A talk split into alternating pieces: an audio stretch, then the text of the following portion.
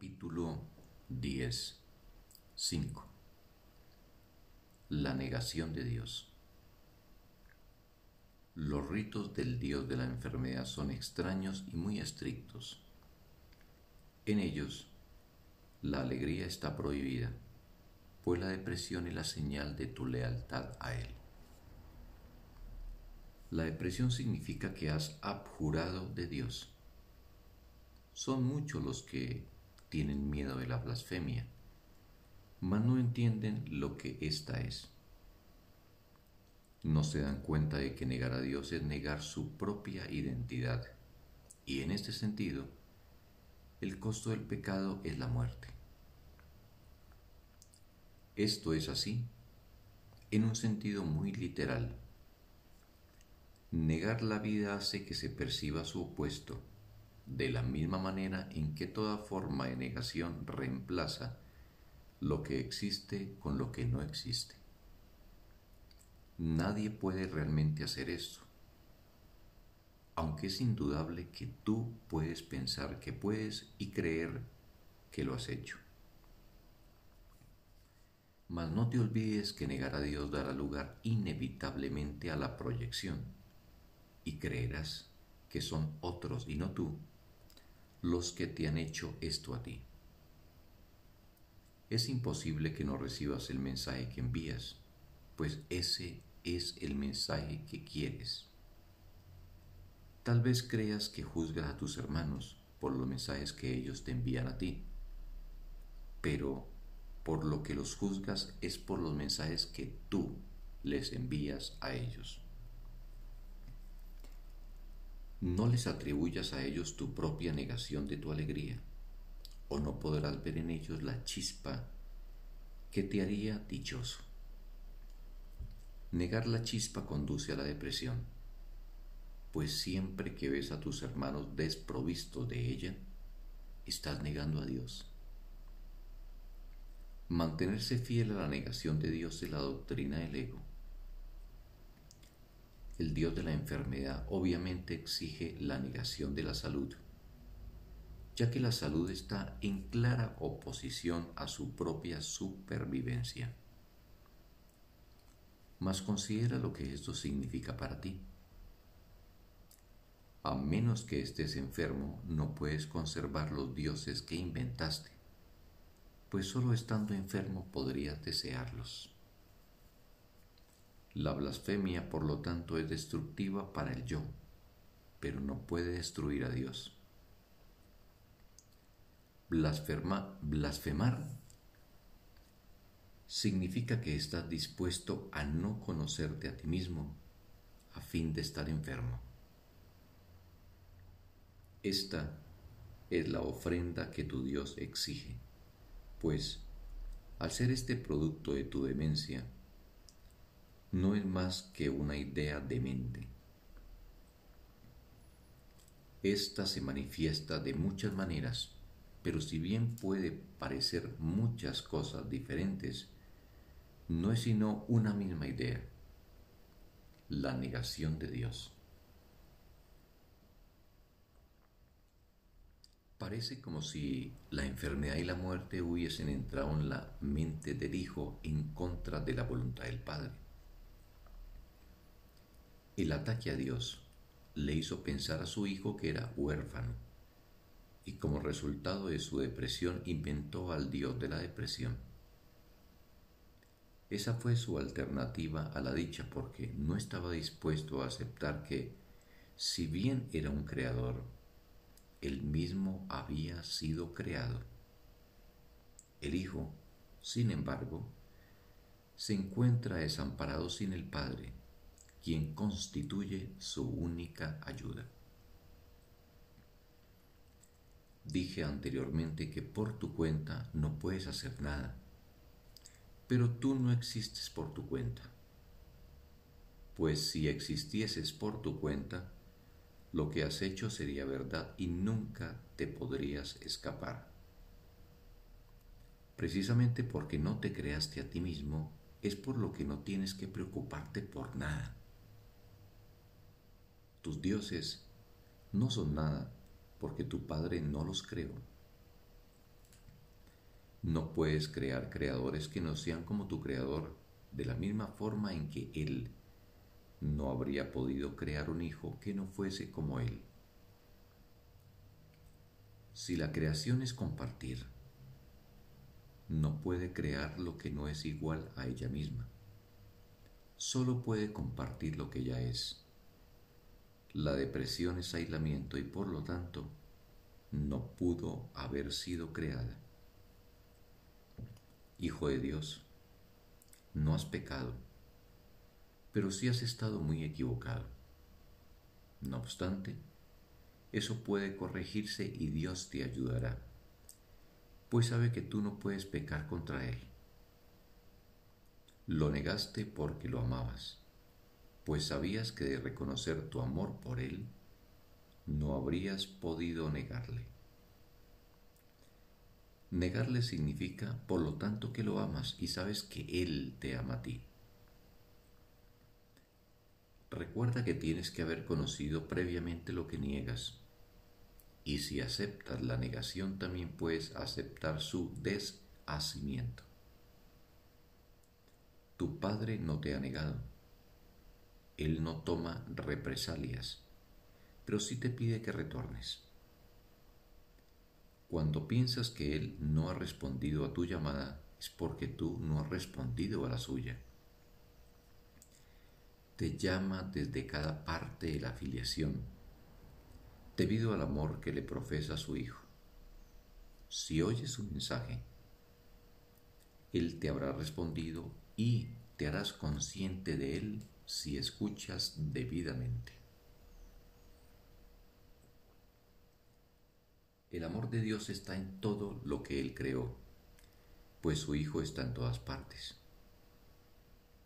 Contempla a tus hermanos en paz y Dios no se demorará ni un instante en llegar a tu corazón como muestra de agradecimiento por la ofrenda que le haces. No recurras al Dios de la enfermedad para curar, sino solo al Dios del amor, pues curar significa que lo que has reconocido.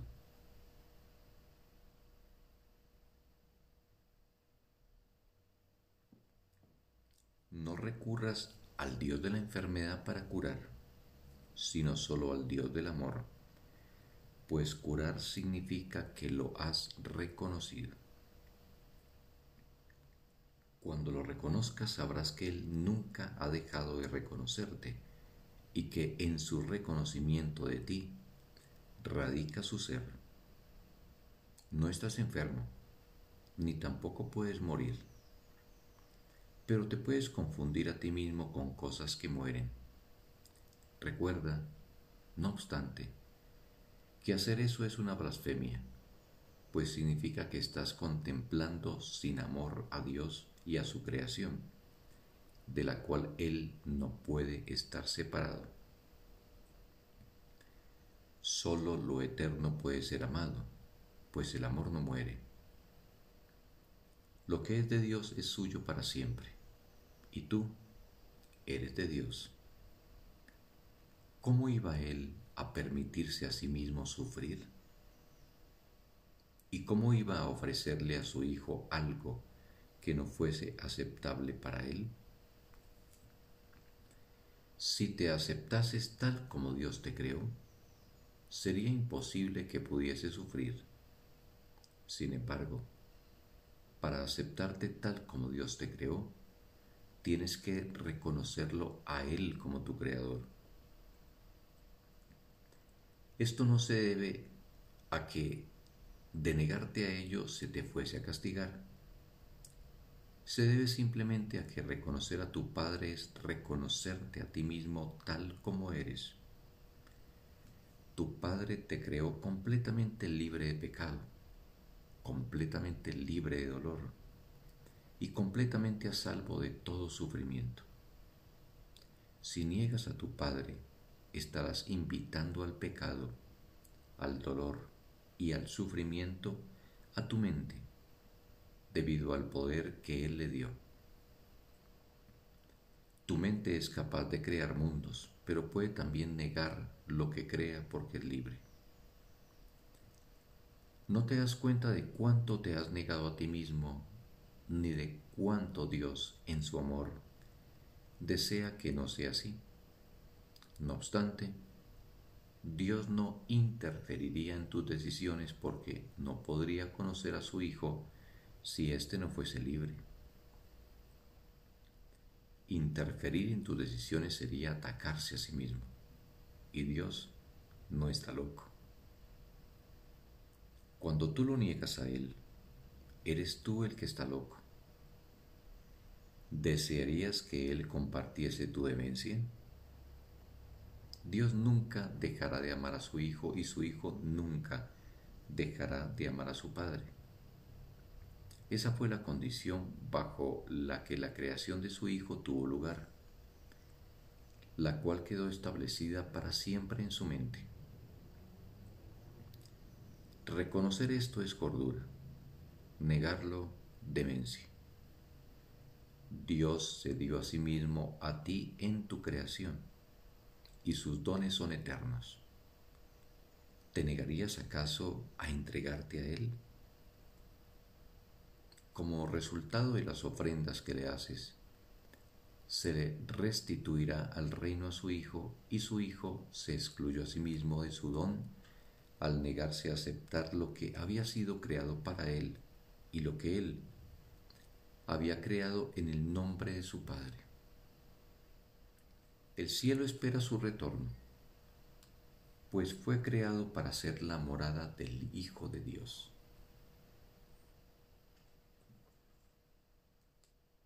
Tú no te sientes a gusto en ninguna otra parte ni en ningún otro estado no te niegues la dicha que fue creada para ti, a cambio de la infelicidad que tú mismo te has labrado. Dios te ha proporcionado los medios para deshacer lo que tú has hecho. Escucha y aprenderás a recordar lo que eres. Si Dios sabe que sus hijos son completamente impecables, es una blasfemia percibirlos como culpables. Si Dios sabe que sus hijos no pueden sufrir dolor alguno, es una blasfemia percibir sufrimiento en cualquier parte. Si Dios sabe que sus hijos son completamente dichosos, es una blasfemia sentirse deprimido. Todas estas ilusiones y las múltiples formas que la blasfemia puede adoptar son negativas a aceptar la creación tal como es. Si Dios creó a su Hijo perfecto, así es como debes aprender a considerarlo para que puedas conocer su realidad. Y como parte de la filiación, así es como tienes que considerarte a ti mismo para que puedas conocer la tuya. No percibas nada que Dios no haya creado o lo estarás negando a Él. Suya es la única paternidad que existe y es tuya solamente porque Él te la dio. Las ofrendas que te haces a ti mismo no tienen sentido, pero las ofrendas que les haces a tus creaciones son como las suyas, porque las haces en su nombre.